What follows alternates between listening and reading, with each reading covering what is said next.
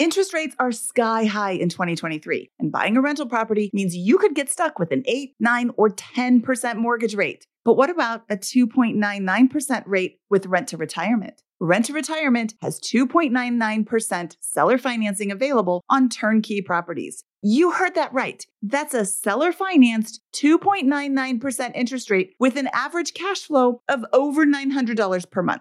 Plus, they've got options where you can put as little as 5% down with no PMI. As the nation's leading turnkey investment company, Rent to Retirement helps investors build headache free, high cash flow rental portfolios. And since their properties are fully turnkey, newly built or renovated, leased, and managed, anyone can invest, even those who aren't into landlording. So, what are you waiting for? This 2.99% rate deal won't last long. To learn more, visit renttoretirement.com. That's renttoretirement.com or text REI to 33777. Again, text REI to 33777.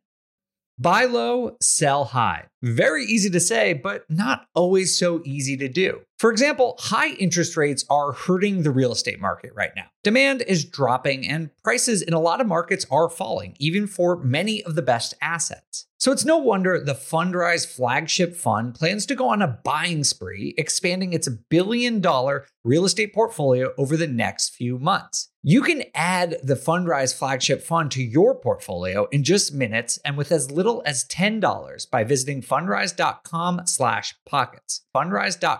slash pockets. Carefully consider the investment objectives, risks, charges, and expenses of the Fundrise flagship fund before investing. This and other information can be found in the fund's prospectus at fundrise.com slash flagship. This is a paid advertisement. The dream of owning a vacation home can be daunting. From finding the best guests, to the maintenance, to organizing the cleaners after every guest day. With Vacasa, they make that dream into a reality. As a full service vacation home management company with vacation homes in key destinations across the US, they know a thing about how to make owning a vacation home easy and profitable. On top of proactive property maintenance visits by professional local teams, a hospitality driven booking platform, and around the clock support, Vacasa earns homeowners an average of 20% more revenue from their vacation homes. Vacasa is always thinking of ways to simplify the vacation home owning experience by putting your home to work for you. If you're looking to make more from your vacation home, work with the reliable property manager, and finally have peace of mind, partner with Vacasa at vacasa.com slash biggerpockets. That's vacasa.com slash biggerpockets.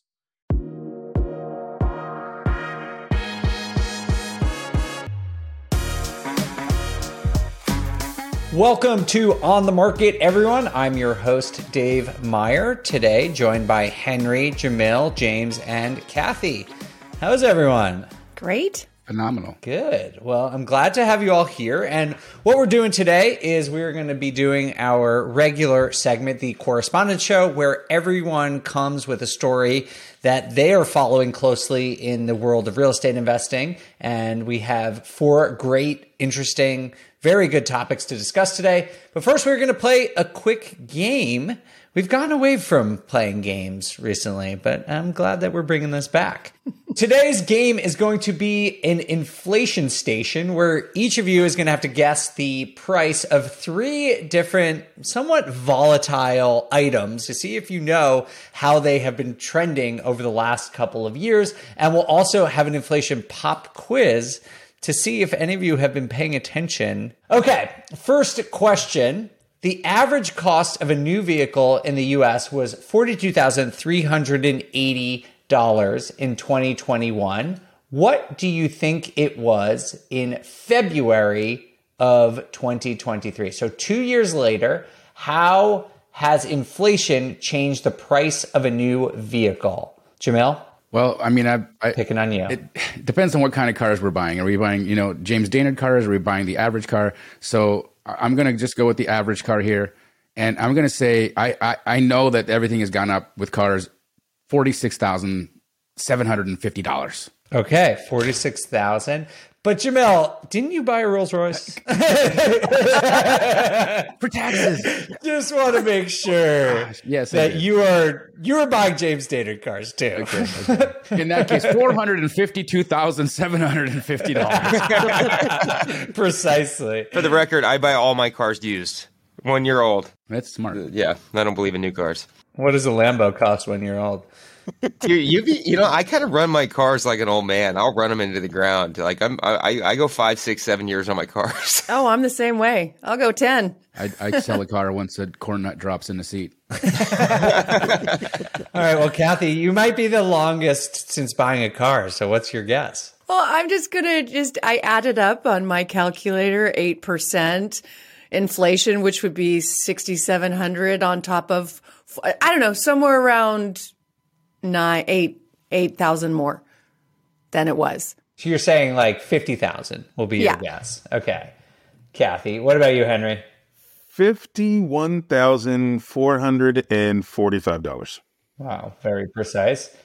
All right. James? you know, I'm gonna go with ten percent a year. So I'm gonna go. We're gonna be at roughly fifty-one thousand bucks.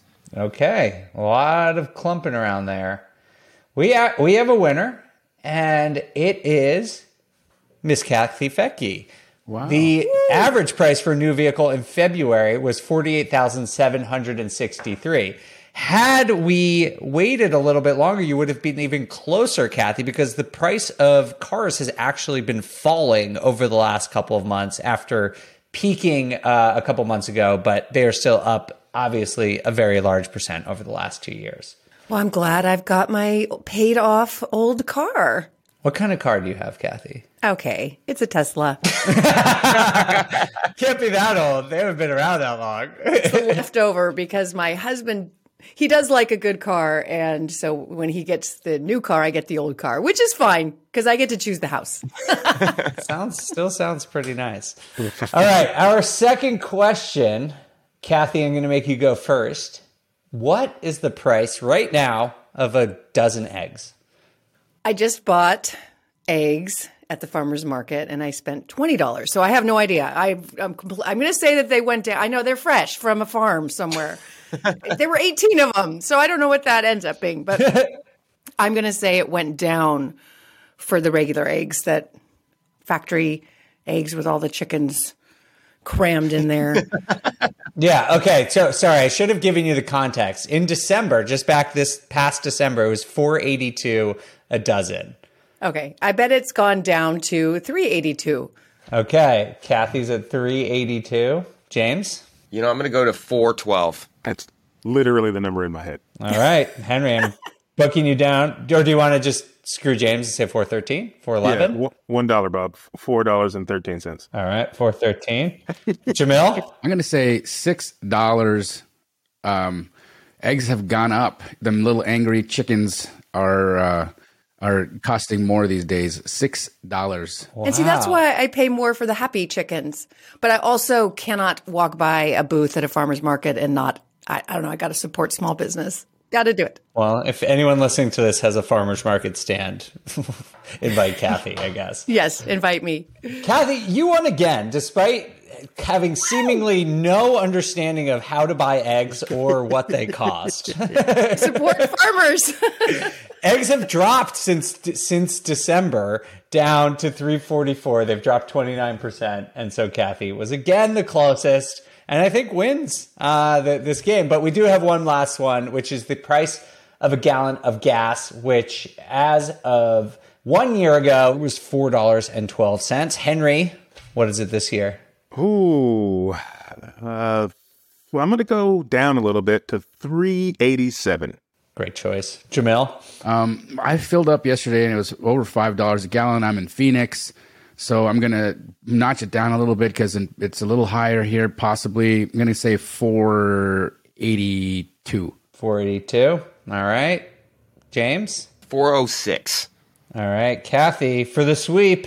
I know, you know, I drive electric, so I don't check gas prices, even though they're so. LOL gas. Oh, do you have one of those obnoxious license plates that say like no gas or like zero emissions or whatever? It says go grateful, which maybe is worse. I don't know. No, that's better. All I know is that I've been booking flights and they've been really expensive. So I think gas has gone up, but I don't know how much. California, it's already ridiculous, usually a couple dollars more than everywhere else. So if I were to say California, I'd probably say it's up to, you know, $6 again. Um, so, so on the average, let's say 485. Okay. The winner is Henry Washington. Very close. Um, so the actual answer is 368. So it's dropped 10% over the last year, down for, again from 412. So we're now at 368 for a gallon of gas. Jamil, are you allowed to put your own gas in a Rolls Royce? Is that, is that do they laugh at you when you pull up in a Rolls Royce and pump your own gas? Pump your own gas? They absolutely do. Yeah, they do laugh, at you. and I laugh at myself too. All right, we have a bonus question. And let's see if you've been paying attention. We talked about the most inflation resistant toy on the entire market. I know this. All right. Well, we, yeah, I think you all, I know Kaylin's going to get mad because I'm going to ask you all to yell over each other. But I'm going to see if you all know it by asking you to re- yell over each other, which makes for great audio for a podcast. Um, so when I say three, tell me if you remember it. One, two, three. Barbie. Bob Of course. What did you say? Henry got it. What did you say, Kathy? Little cars. Yeah, you're right. But Henry actually knew the name of it. Hot Wheels. they are little cars. but I that's have like correct. 60 of them in little corners of the house. I've got Oh. a grandson. Hitting those things late night in the bathroom, that I do not miss. Under four. Oh, those things hurt. All right. Well, we're going to take a quick break. Congratulations to Kathy and Henry for having some sense of what things cost. Uh, we are going to take a quick break and then come back and get to our stories about the investing climate right now. Remember when you had to pay to get a lead's phone number? It was like the dark ages until Deal Machine made skip tracing a thing of the past. Now, with your Deal Machine plan, you'll get unlimited access to phone numbers and contact information for no extra cost. That's right, get high quality, reliable information trusted by leading financial institutions, all fully compliant with the federal Do Not Call list. Explore over 150 data points, including age, gender, marital status, occupation, and a ton more. Trust me, this is the data you need for off market deals. With new filters, people flags, and color coded phone numbers, lead management just got a ton easier. Ready to step up your investing game? Sign up for a Deal Machine plan today and gain immediate access to this unlimited treasure trove of contact information and phone numbers. Just head to dealmachine.com slash BP. Transform your lead generation and deal making strategies with Deal Machine. Sign up today and start exploring the unlimited possibilities at dealmachine.com slash BP. You're trying to close on your next rental, so why is your insurance company dragging its feet? With long lead times and never ending paper forms, it's no wonder it takes forever to finally get a policy. Modern investors deserve better. They deserve steadily.com. At steadily.com, you'll get fast, affordable landlord insurance available online 24 7 in just a few clicks. You can even get next day coverage, which takes just minutes, by the way, to obtain. And you can do it all from your phone. Steadily was founded by landlords who created insurance products tailored to the unique needs of this industry. It's their sole focus, and that's why landlords nationwide consistently rate them 4.8 out of 5 stars. So whether you've got a single family, short term, or multifamily portfolio, steadily.com can secure the best coverage at the best price to protect your properties. Discover how Steadily can save you both time and money on your rental property insurance. Visit steadily.com for a commitment free quote tailored to your needs today. Top real estate investors love to talk about how they save so much on taxes. But how are they able to build rental property empires while skirting Uncle Sam? 1031 exchanges. 1031 exchanges allow you to defer capital gains taxes while you sell an investment property, exchanging your old property for a bigger, better one and avoiding the tax man while you do it. And that's where First American Exchange Company comes in. They're the leaders in 1031 exchanges. Whether you're a seasoned investor or just starting, First American Exchange can help you with simple rental property exchanges, complex commercial real estate investments, reverse exchanges, and more. Don't let your taxes eat into your profits. Visit First American Exchange Company at firstexchange.com or call them at 800 556 2520. That's firstexchange.com or 800 556 2520. Keep your money in your pocket and propel your portfolio further at firstexchange.com. First American Exchange Company does not provide tax or legal advice. Consult your financial, real estate, tax, or legal advisor about your circumstances. First American Exchange Company. Safe, smart, secure.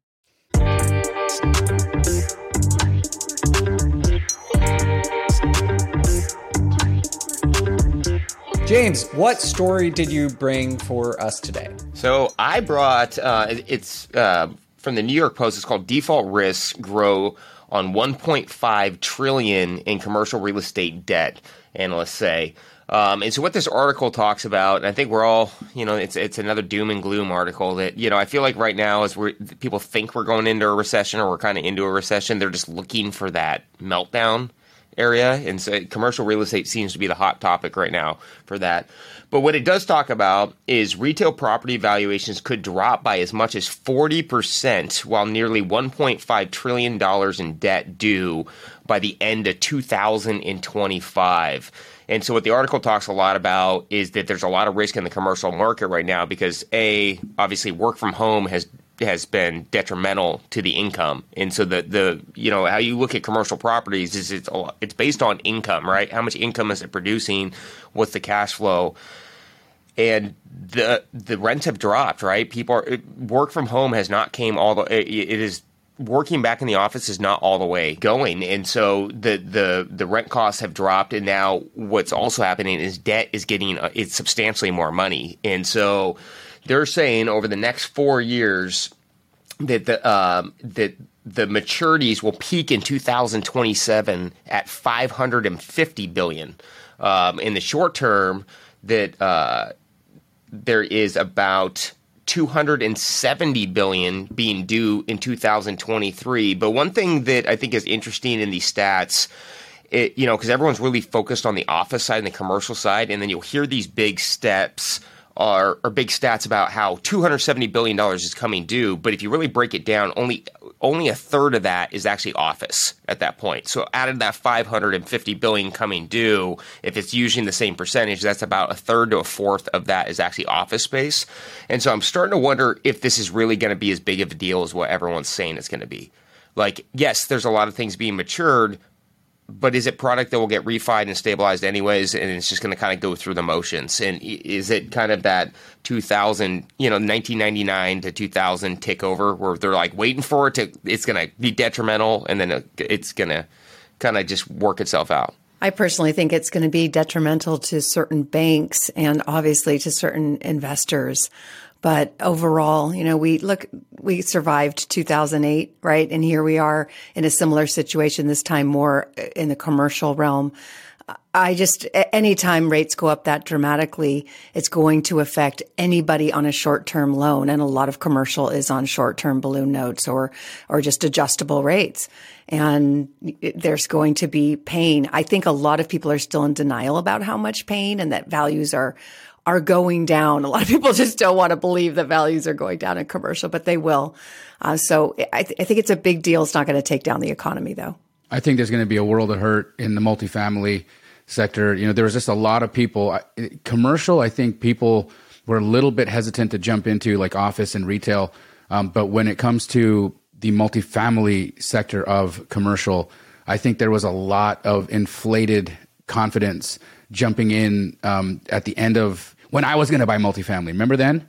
That time? Yeah. There was inflated confidence at that time. And I truly believe it was at its peak. And now we're going to be, it's going to, it's going to implode the multifamily market. I don't think it's going to be across all commercial, but multifamily is going to get hammered. Yeah. I think uh, when you look at James, that stat that like, yes, it sounds like it's peaking in 2027 it's hard for me to get worried about something, you know, four years from now because we could be in a totally different economic climate and valuations could crash and recover by then um, when it comes to to some of these things. But I, I, I agree with you. I think that uh, generally speaking, that valuations are going to go down, but I, I, just don't think this type of uh, you know there's any evidence right now that like this is going to uh, take down the banking system or anything like that but there is going to be some significant pain. Yeah uh, one thing I, I was wondering about like on these cities they're so dependent on tax income and if the property values do, do go down 30 40% in these metro cities what's going to happen to the tax revenue in these cities? Like that could be a massive domino effect that that shocks the whole market. Um, you know because that's a that's a substantial amount of income that will actually also hit this the at, at city level yeah, one of the follow up questions I had kind of for the group was like, who do you think this crash really impacts? If the notes come due and the investors can't pay, then the banks are stuck holding the bag. They can't, I mean, somebody else can't come in and buy it because they still have to buy it at an inflated interest rate, right? Like, so So if there is this massive multifamily crisis, who's who gets hit the hardest here? I think the original buyer and uh, partially the the bank. Yeah, it's in my last report. I talked about how a lot of the big banks sold these off. So it's really investors again. These were sold off, um, commercial mortgage backed securities and packaged up. And who knows, maybe they're again, same thing, A rated. So it's going to be institutional funds that bought those or investors that bought those. It's the smaller banks that didn't sell them off and they will, they will be more hurt. It's going to be a, a rough day for them. Yeah, and just and just generally speaking for our audience, a lot of what James is talking about, we have sort of shifted the conversation into multifamily was about office and retail. Like when we were talking about big declines and things coming due, probably not as applicable to the average retail investor. As Kathy said, these are mostly institutional investors. Obviously, people listen to this probably more int- invested into multifamily, um, but from the article James is talking about the the most acute risk seems to be in office, then retail, and then other types of asset classes, including multifamily, but also you know industrial, medical, all the other stuff. I, I just the one thing about the the office downtown, it seems that suburban office is doing better, but the cities with all the high rises, and that would bring in people into the city, and then all the retail around those big high rises. Those are the retail in the downtown. Is what I'm hearing would be affected because people aren't going into the office so much if the off, if the offices are empty. Yeah, there's a lot of vacancy. It's like eh, I was reading something else when um, last night, and they were saying that a lot of offices, like eh, occupancy, was around like 75 to 80 percent in 2018, and right now it's hovering around 50 percent. So that's a huge drop in income. Wow. Oh my God. I mean, that's or at least that was too because Brookfield, which is a big fund, had some issues, and they just gave some buildings back, and and their their their occupancy rate had dropped that much, they just turned it over at that point. It, it's pretty. I mean, that's a substantial hit to your bottom line. All right. Well, thank you for bringing this one, James. It's really interesting. And just for everyone listening, we're going to bring on an expert. Uh, his name is Richard Hill. Um, he's going to be coming on the next couple of weeks if this topic is of interest to you. He knows all about commercial real estate debt, and he does a really good job breaking it down by different sectors, when uh, different types of loans are due, how much liquidity there is in the market. So um, if you're interested, then make sure to check that out in a couple of weeks. Let's move on to Kathy's story. What do you got for us? Yeah, mine is uh, a divided housing market. Zillow says these 294 markets will see home price gains while 102 markets will tick lower. So these kinds of articles, I think, get investors' attention because, of course, do you want to be in the market where there's price declines or do you want to be in the market where there's growth? And a lot of it is not surprising. My goodness, I just wanted to bring this article because we talked about it a year ago and things really haven't changed that much from what we were predicting a year ago, which was that there were certain markets that had bubbled up. They were pandemic fueled markets like Boise, like Phoenix, Austin. These markets went up. Uh, oh my gosh, it's it's just shocking when you look at it. 50, let's see, it was 53% in Boise.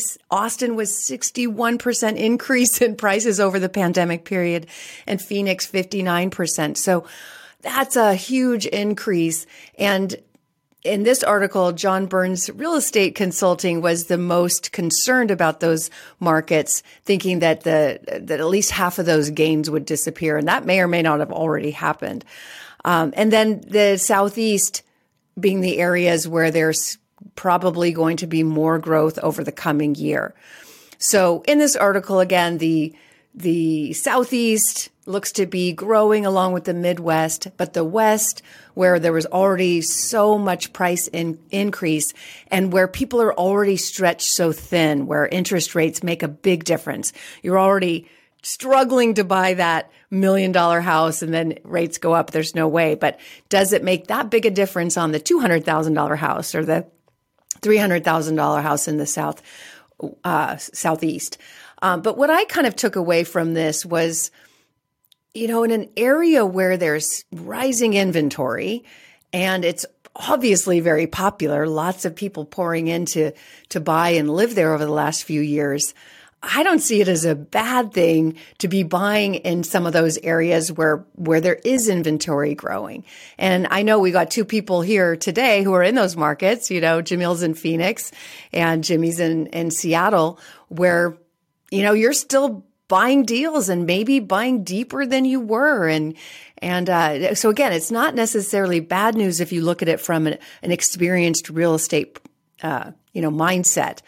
I'm buying in the southeast because i like the i like to uh, you know see values go up. But if i were buying the way you guys do i i would kind of think i'd want to be in those markets that are a little bit distressed and and where inventories are rising I don't know. What are you guys' thoughts on that? Well, just to speak to Phoenix right out the gate, we did have a, a you know a shock to the system for quite a for for like a compressed period of time, and then the market just started to go again. And and when you look at like days on market, when you look at inventory, when you look at the indicators of demand, what I'm seeing and what we continue to see here is yes, we did have a correction. The correction was not nearly half or all of the gains. It was not. It wasn't even close. In fact, uh, so far, what we've been tracking is that we've been somewhere between 10 and 15% here in Phoenix. And so, and it's stabilizing. And not only is it stabilizing, but demand is upticking and things are chugging along. So, um, you know, I, I think if you are smart and you are really paying attention to where there's opportunity in a market like Phoenix, you can buy deep, you can hold for a little while, and in a couple of years, realize incredible profit. Yeah, I mean that was yeah, I would love to hear your thoughts James too because it's these are obviously markets people want to be in, right? You know, that's why they grew so quickly over the last few years. So, and we we know that you've been I saw your last Instagram post where you made a ton of money on a flip. I was very jealous. you know, eh, we're seeing the same thing up in the Pacific Northwest is what Jamil kind of it eh, was talking about. We saw this compression, now it's flattened out, and now we're seeing inventory getting just eroded right now. There is nothing for sale. The, uh, days on market have dropped 35% in the last 30 days up in, in the Northwest. And I actually think this is 2023. The end of 2023 could be one of the best times to dispo off a flip property. It's because what what's happening is that inventory is tightening so much, and really what's out there, a lot of the stuff that's sitting in the market right now is also just overpriced junk. Like people just slap big numbers on really not great properties. And that stuff's going to sit there and it's going to skew the data. But I would say that's 50% of the inventory in our market. And we're seeing the deep buys um, right now. And I do, and it, it, I was trying to kind of, it's like every quarter we're changing our game plans, right? And so I'm like, now with I do think rates are going to be down. We're, we're already seeing the market tighten up, and I think rates will be lower by the end of the quarter, and that's going to add to a frenzy. I think it's super interesting when you look at this, just generally speaking, at this split of the market that Zillow, who questionable forecasting record, um, says is forecasting that either way, up or down over the next years, they see markets by either going up at the max of 5% and down at a max of 5%. So to me, that's like actually like a kind of normal market, right? Like in normal times, that's sort of how a housing market behaves. Some go up, not crazy double digit numbers. Some go down, not crazy double digit numbers. So this seems to say that they they are expecting things to return to a somewhat normal, relatively stable market over the next year, which is pretty interesting. And like I thought, you know, in January I would have never guessed that, but I think that data and evidence they're basing it off of is sound, and there's a reasonable chance that the market is going to stabilize. Yeah, I, th- I, think if you're an investor who is looking to invest for appreciation in markets that are um, strong and markets that are popular, this is a great time. You should be looking at those areas that are blue on that on that map, right where the where the prices are down. Because I mean, we all know you zoom out and real estate's going to go up. So if you if you were if you were in a cash flush position and you can hold, then what a great time to get into some of those uh, more expensive markets that you may have thought you were priced out of. And and I, I, see the same thing in my market that James and and Jamil are seeing in their market. The the stuff that's sitting on the market here, it's overpriced to begin with, and it's just not great product. And that is, isn't that the sign of a healthy market? If it's overpriced and it's crap, then it sits. And if it's priced well and done well, it goes fast. That's what a healthy That's market so should true, be. Yeah. We're like, oh, crap is sitting on the market. How interesting. Like, yeah, of course, that's what's supposed to happen. It's a very good point. All right. So, along these lines, Henry, it seems like your story is sort of a continuation of this discussion, right? Yeah, absolutely. So my story is about the 2023 housing market correction, right? So it's essentially forecasting the rest of the year. And I like the article because it, it touches on kind of like a few key uh, subjects within the real estate industry and how they think it's going to go. And it was really, it seems like, in my opinion, a good representation of what I'm currently seeing, right? So it starts to talk about how buyers are going to get some leverage. Um, and, you know, that kind of goes to what we were just talking about. Crap sits on the market, right? So buyers have some leverage either to negotiate price or to negotiate um, concessions or some repairs. And, and we are seeing a lot of that in our market. It also talks about um, home prices potentially declining in some markets, but then kind of zooms out and says it really just looks like it's stabilizing because we're still above 2021 market prices uh, in most markets of the country, even though it may be looking like it's coming down in some areas right now. It also mentions um, inventory increasing, and this is one that we've touched on a little bit, but I truly, truly believe, and James James really said it. If the if the interest rates do start to come down a little bit, I think we're going to see uh, a frenzy, and I think um, you're going to see more inventory and more buyers uh, out there. And then the point that I really liked is it says a sense of normalcy will return. And we talked about this as a group a while back when interest rates were really surging. I think you know, the, uh, the sense of normalcy just means if we sit around five to six percent interest rates for the you know for six or seven months, people will just realize this is what homes cost, right? And then life will continue to happen. People will still need to move for whatever reasons they want to move. Um, I think the only thing that may have an impact on this sense of normalcy is all of the people who locked in at two, two and a half, and three percent. They're probably still going to sit on those interest rates, but most everybody else is going to get back to normal life. Things will feel normal, and you'll start to see more a more healthy real estate market, in my opinion. So I'm curious to know how you guys feel about these predictions. The thing, Henry, that I want to jump in on real fast is the that segment of those houses that are like two to four percent mortgages. You know, I, I Pace and I, who is a, you know Pace is a creative finance genius, and I, I we've been talking like, is the two to four percent mortgage going to be a new asset class? Right? Is it going to be something that people are going to be trying to collect and hoard and, and hold? Because we're not going to get these types of rates again in a while or ever. Uh, and so um, I don't think, I think that right there is going to be the deciding factor. It's going to hold a lot of inventory off of the market. And I don't think it's going to get put back into the market relatively quickly or at all. Um, and so I think that factor is really important to look at and, and, and keep in mind. What, one of the major things that is impacting the housing market, and I think one why it hasn't crashed and there is some speculation that it's going to go up is this inventory question that Henry and Jamil have just touched on. Jamil, based on what you said about the 2 4% mortgage, like do you think the inventory levels we're seeing now is sort of like a new normal because we're getting back to a lot of other variables in the market that are normal, but inventory is still nowhere near where it used to be from pre-pandemic levels. Absolutely. Absolutely. I think I think those houses are locked and you know what there's companies now that are out there helping the homeowners who have those homes turn them into rentals. Because if you're uh, you know say you've got a, a, professional life and you're like I don't want to rent this house. Okay, cool. Got a 2% 2% mortgage. We'll help you figure it all out. And now there's an entire new industry. There's an asset class created out of that. It's going to do its own thing. It's going to help rents come down a little bit. It it it I I do believe um, that that little se- that segment of properties is the deciding factor, and things are uh, going back to normal because of it. Yeah, and technology has so much to do with that too. There's there's uses for housing that just didn't exist 10, 15 years ago. Uh, you know, I was looking for a place for our, our corporate retreat and I decided to use Peerspace, a place where you could just rent a house for eight hours. Normally we'd always go into a, you know, dingy hotel room meeting space, you know. Now we get to be in a beautiful house, you know, along the beach that might be Jamil's. So, uh, but, it, you know, and then there's shared housing with Ember and Pacaso where you could buy a vacation property and share it with other owners. So all these different uses of technology that allow you to use homes that used to just be homes, right?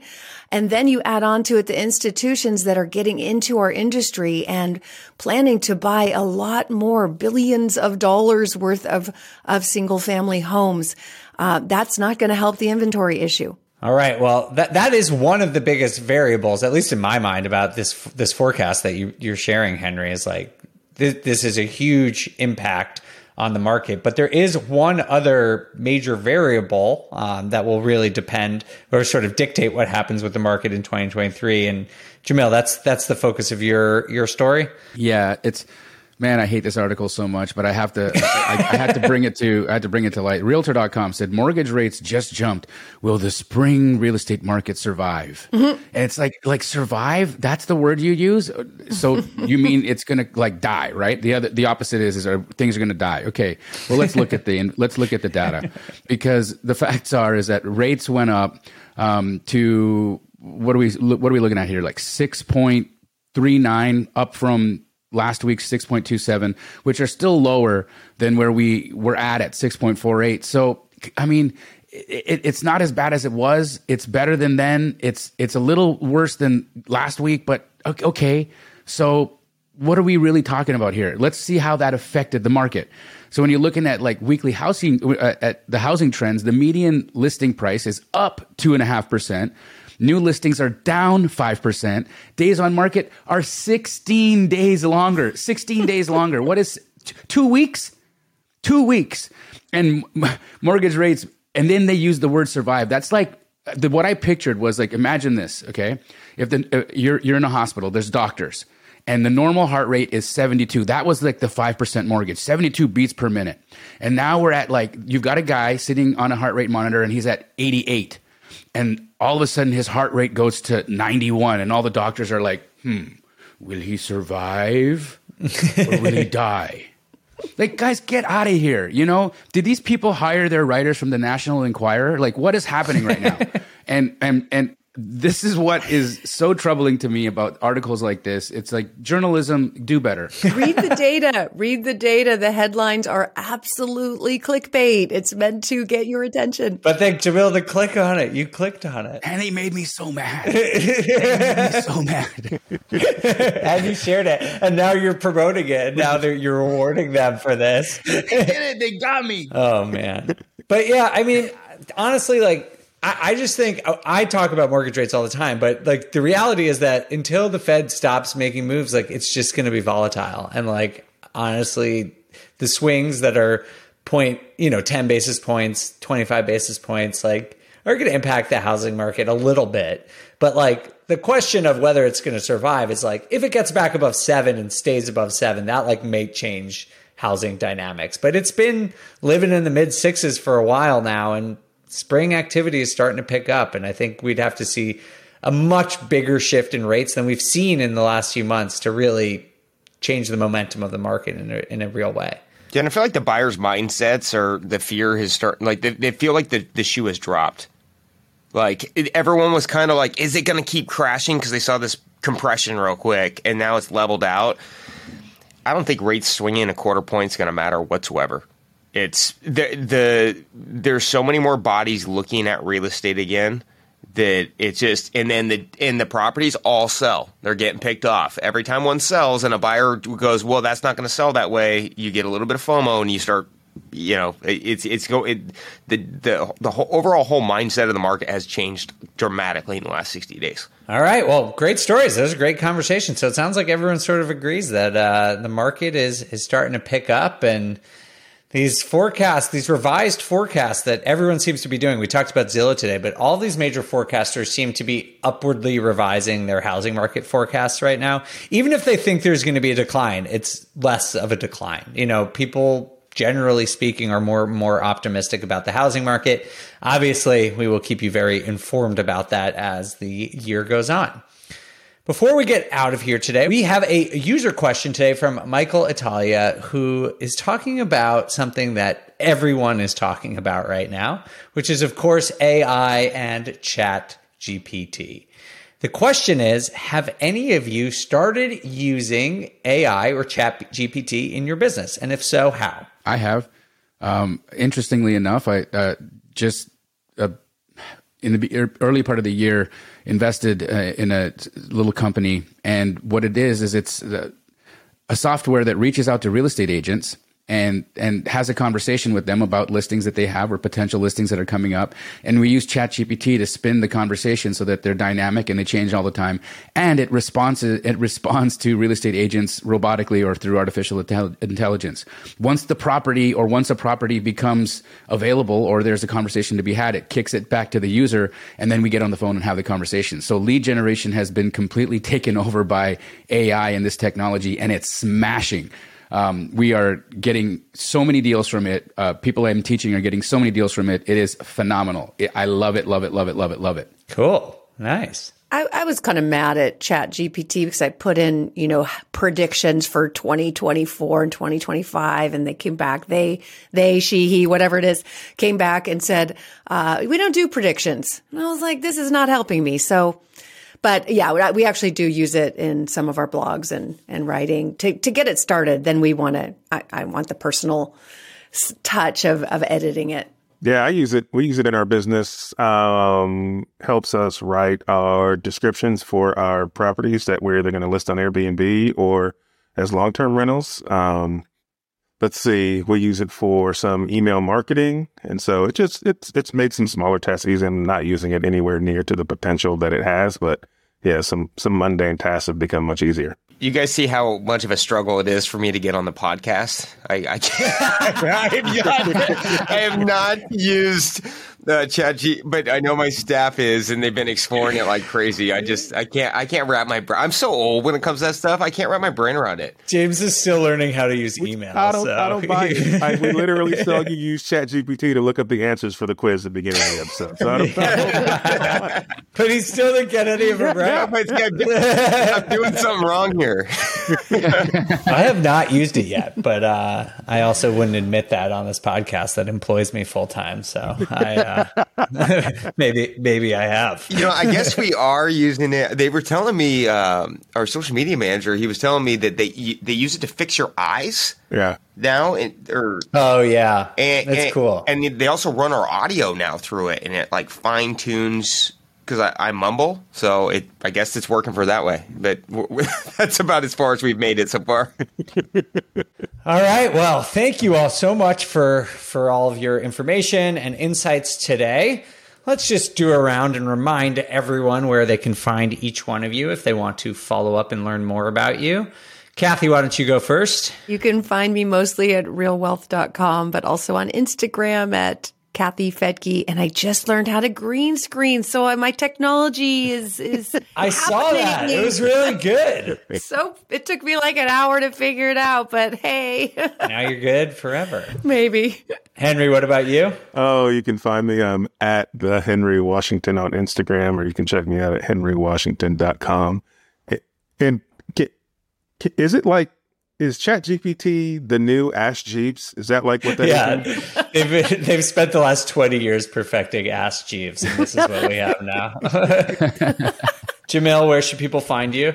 I'm at youtube.com slash Jamil Damji, J A M I L D A M J I, or my IG at J D A M J I. All right. And James, if you want to connect with him, please mail him a postcard or call him on a rotary telephone yeah, and he'll pick up. we do have walkie talkies at the house.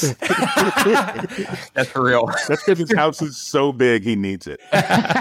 he gets lost. Oh, no, for real, James, where should people find you?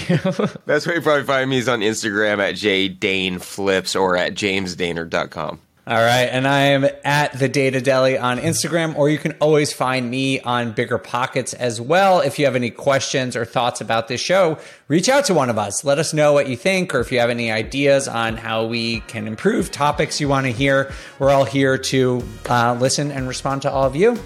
Thanks again for listening. We'll see you next time for On the Market. On the Market is created by me, Dave Meyer, and Kailyn Bennett. Produced by Kailyn Bennett Editing by Joel Esparza and Onyx Media. Research by Pooja Jindal. And a big thanks to the entire Bigger Pockets team. The content on the show on the market are opinions only. All listeners should independently verify data points, opinions, and investment strategies.